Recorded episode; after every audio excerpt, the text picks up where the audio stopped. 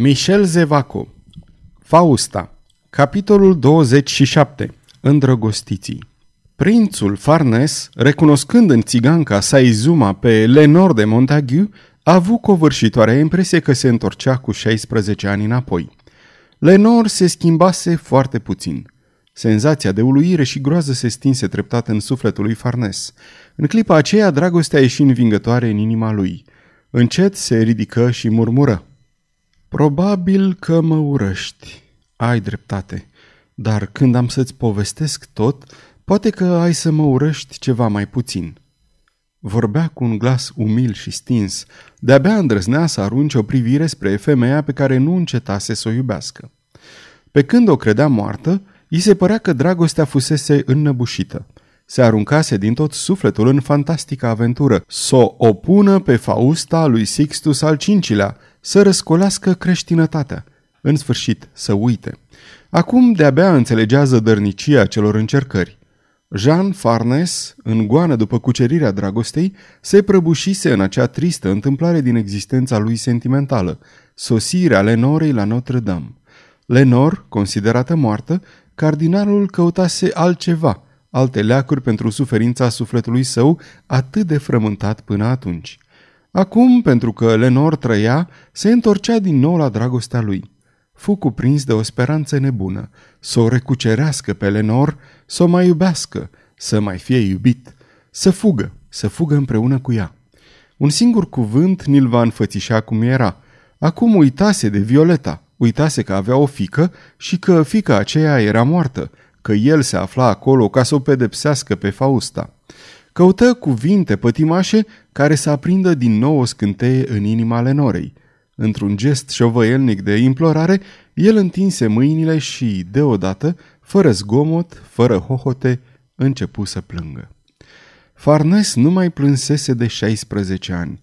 El nu plânsese nici atunci când i-a cerut Faustei să o lase în viață pe fica sa. Acum Farnes plângea în fața Lenorei. Plângi?" Îl întrebă Lenor cu multă milă și duioșie. Ai deci și tu suferințele tale? Suferințele se risipesc odată cu lacrimile. Eu nu pot plânge și de aceea sunt copleșită de suferințe care mă înnăbușă. Cardinalul ridică fruntea.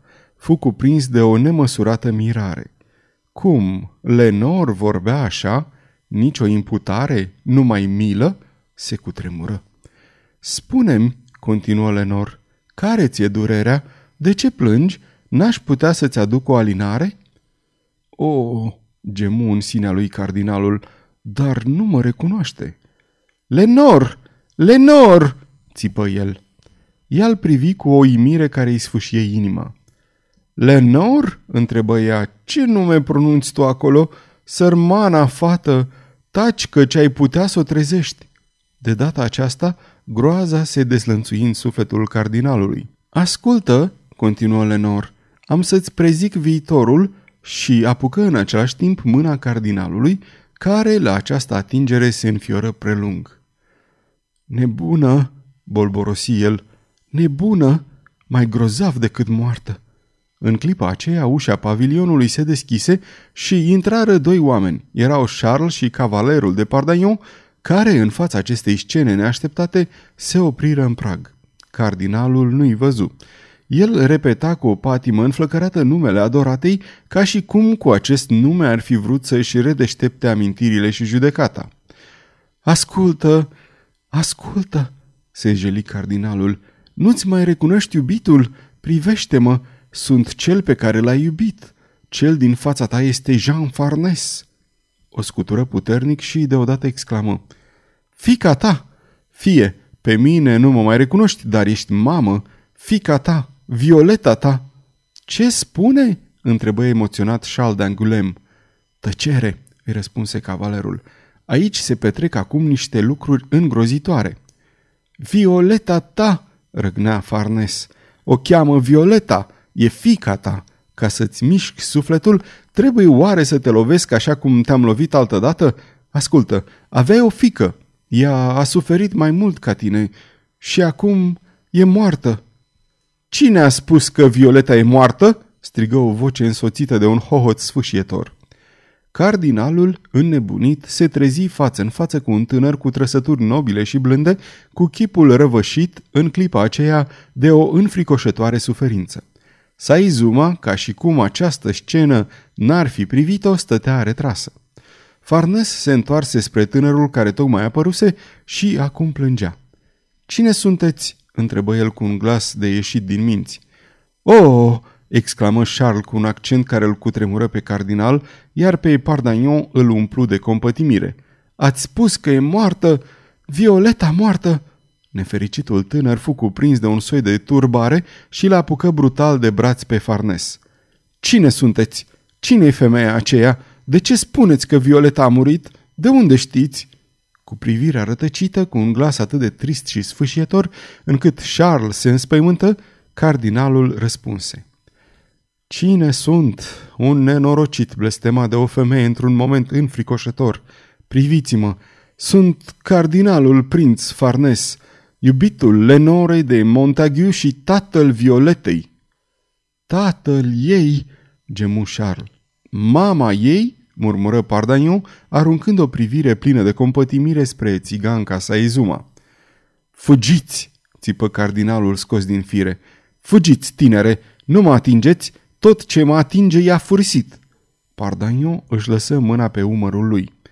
Domnule cardinal, îi se adresă el, fiți bărbat. Acesta e un prieten, domnul duce de Angulem. El o iubea pe sărmana micuță Violeta. Spuneți că e moartă, dar nu-i puteți totuși refuza acestui copil groaznica consolare de a ști cum a murit. Cum? bolborosi Farnes. Moartă, asasinată. Pardaion tresări. Gândul la ducele de ghiz îi fulgeră prin minte. Asasinată? rosti el cu o furie rece. De cine? De o femeie, de o tigroaică. O, am lăsat-o să-mi scape. Nenorocire mie, nenorocire nouă, fiindcă n-am ucis-o când o aveam în mână. Numele femeii! Numele femeii! strigă cu tremurat cavalerul, în timp ce Charles, cu respirația tăiată, se apropia să audă numele blestematei.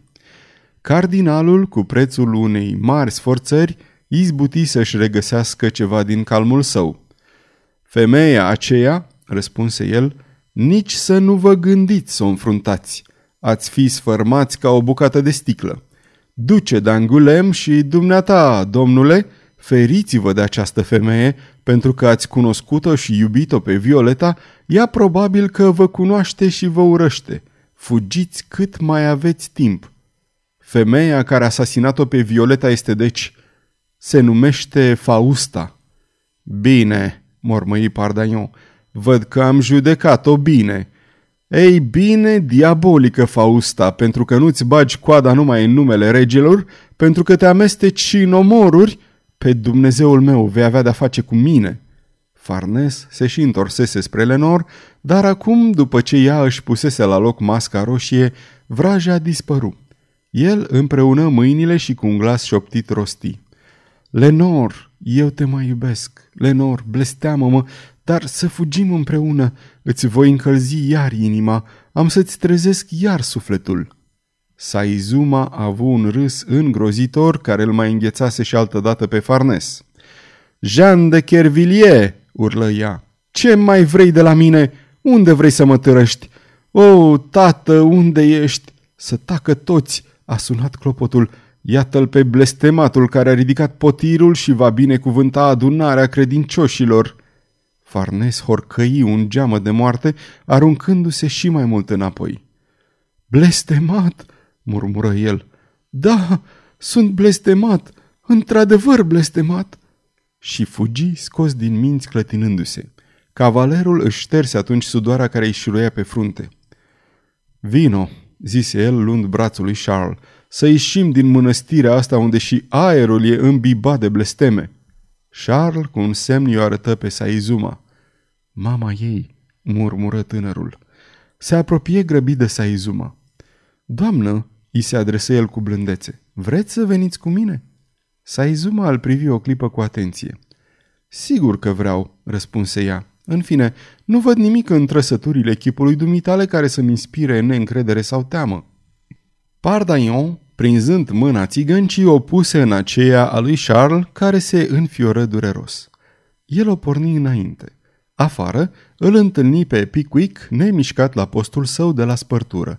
În cel privește pe Croas, el dispăruse. Era momentul când sora Mariange, găsind pustiu pavilionul, se duse să vadă ce era la spărtură.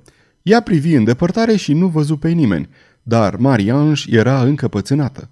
Era convinsă că găsise calea de a face avere și era hotărâtă să nu-i scape ocazia.